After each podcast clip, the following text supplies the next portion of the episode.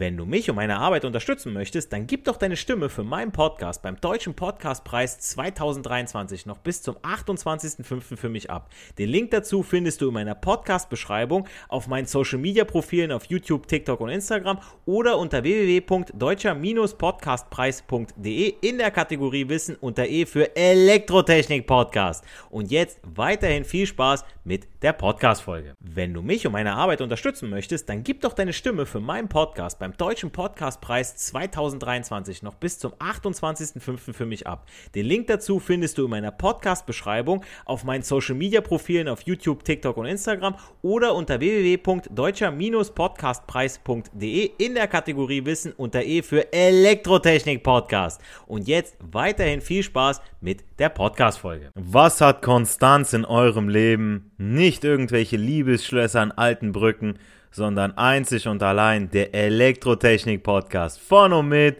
Giancarlo the Teacher. Heute mit einer ganz interessanten Folge zu aktiven und passiven Temperatursensoren. Und ihr merkt, ich bin schon wieder ein bisschen besser drauf. Ich war ja letzte Woche so ein bisschen kränklich und ähm, habe dann auch ja, meinen Arsch zu Hause geparkt. Äh, ich weiß nicht, wie ihr das zu Hause macht, beziehungsweise wie ihr das macht, wenn ihr krank seid, aber ich habe dann die Zeit einfach genutzt. Ja, ich habe äh, für meinen Podcast gearbeitet, Videos erstellt, ähm, für die Schule was vorbereitet. Und ich finde einfach, dass sonst ist das verlorene Zeit, ja. Ähm, wenn man nur sich in Selbstmitleid suhlt oder ja, ähm, sich eine Wärmflasche holt, sich auf die Couch setzt, das ist so, das können Frauen machen, das machen wir Männer nicht, ja. Wir, wir sind Macher, das machen wir nicht, Leute. Deswegen, nee, kleiner Spaß am Rande. Ja, die Frauen, die meinen Podcast hören, die machen sowas natürlich auch nicht. Ja, die gehören natürlich zu der besseren Sorte. Okay, also. Temperatursensoren, aktiv, passiv. Grundsätzlich erfassen ja Sensoren physikalische Größen in Systemen. Wenn man sich das Ganze mal bildlich vorstellen möchte, dann vielleicht wie folgt. Am Eingang meines Systems, meines Automatisierungssystems, erfasst ein Sensor eine physikalische Größe. Druck, Feuchtigkeit, Füllstand von Wasser, Temperatur, magnetische Feldstärke. Das Ergebnis dieser Erfassung, also das Messergebnis, gibt der Sensor an meine Steuerung, Schrägstrich Regelung, meine digitale Verarbeitungsstelle weiter, quasi als Input oder Eingabe. Wir erinnern uns an das E V A-Prinzip, Eingabe, Verarbeitung, Ausgabe. Dann verarbeitet unsere Steuerung, Regelung, das vom Sensor erfasste und eingegebene Signal, analog, digital, und gibt es an einen sogenannten Aktor weiter. Der Aktor von Act, etwas tun, ausführen, kann zum Beispiel ein Antrieb, Motor, Leistungswiderstand, Schalter, Relais et cetera sein. Also alles, was etwas ausführen, sich drehen kann et cetera. Gleichzeitig gibt der Aktor, wenn es sich um eine Regelung handelt, seinen Status, seine Bewegung in Form einer Rückmeldung zurück, damit mein System weiß, da passiert etwas, womöglich genau das, was es genau in diesem Moment tun soll. Und unsere Sensoren können eben einige Merkmale besitzen. Sie sind entweder aktiv oder passiv. Und ihre ausgegebenen Signale sind entweder analog, binär oder digital. Kommen wir zu den aktiven Sensoren. Diese wandeln die zu messende Größe direkt in eine elektrische Größe um. Bevorzugt in eine elektrische Spannung. Beispiel hierfür sind Temperatur, Thermoelement, magnetische Flussdichte, die Hall-Sonde oder Hall-Sonde, Kraft, der Piezo-Kristall, der wird gepresst bzw. komprimiert und dadurch werden die Atome zusammengedrückt, dann gibt da was raus. Oder die Beleuchtungsstärke kann man messen mit der Fotodiode.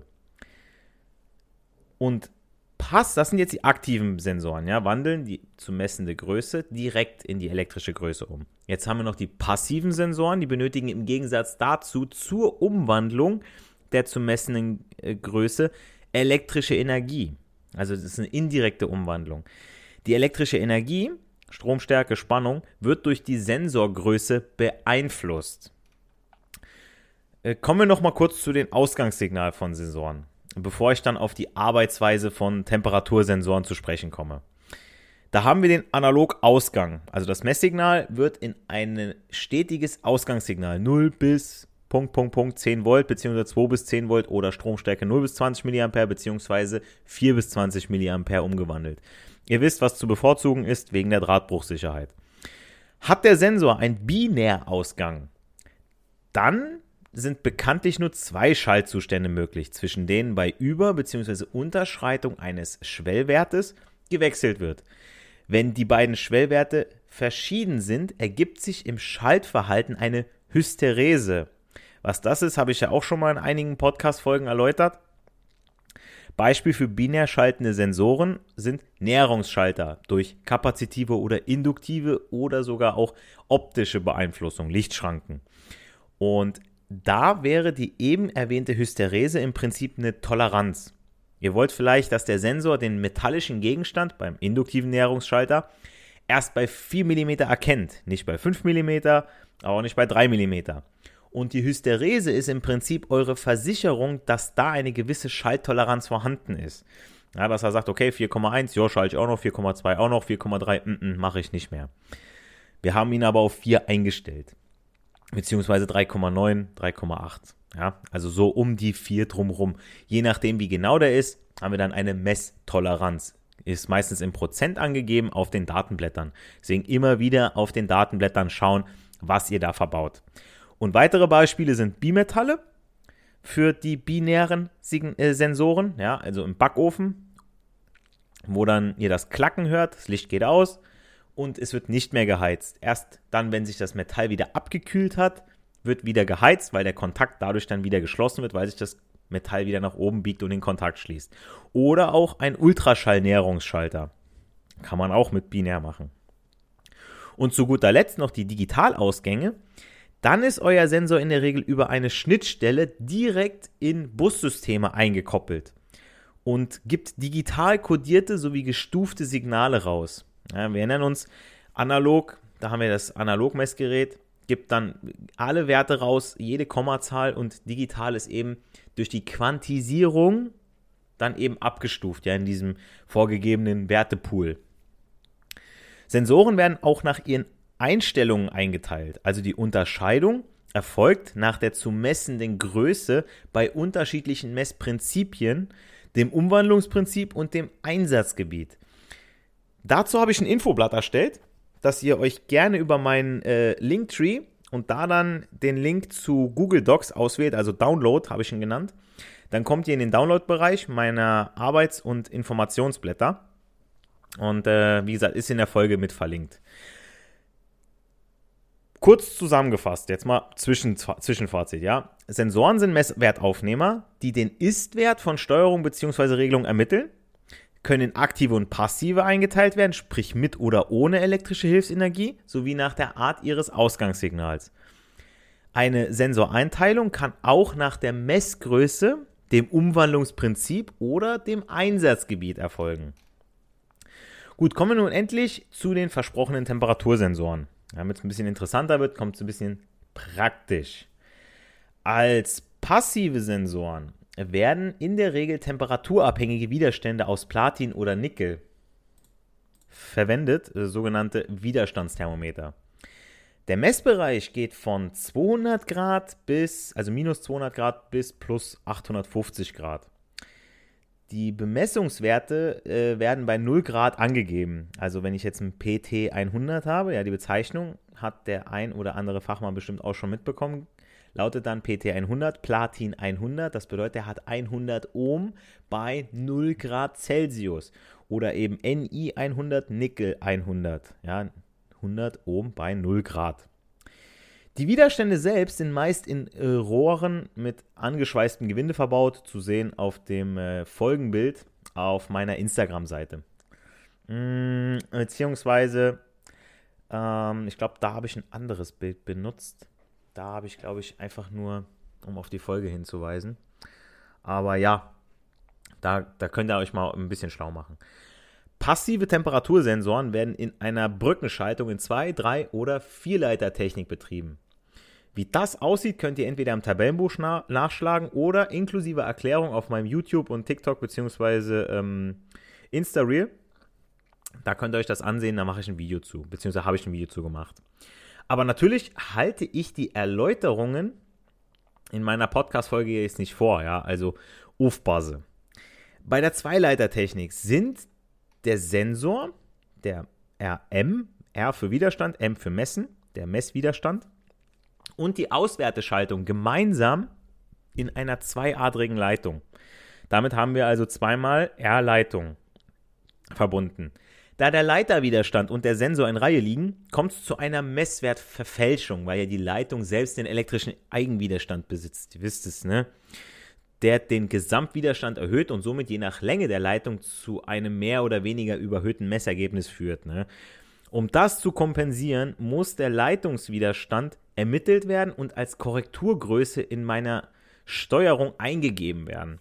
Man kennt es auch von den Flugemessgeräten oder auch allen anderen ähm, Isolationsmessgeräten, dass man, wenn man jetzt den R-Load zum Beispiel misst, den, äh, Nieder- die Niederohmigkeit, dass man die vorher rauskompensiert. Das ist im Prinzip wie bei der Waage in der Küche, das Tara.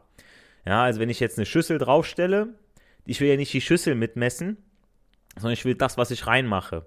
Klar kann man rechnen, wenn ich jetzt fünfzig Gramm Haferflocken irgendwo reinkippe, dass ich das einfach nur abziehen muss.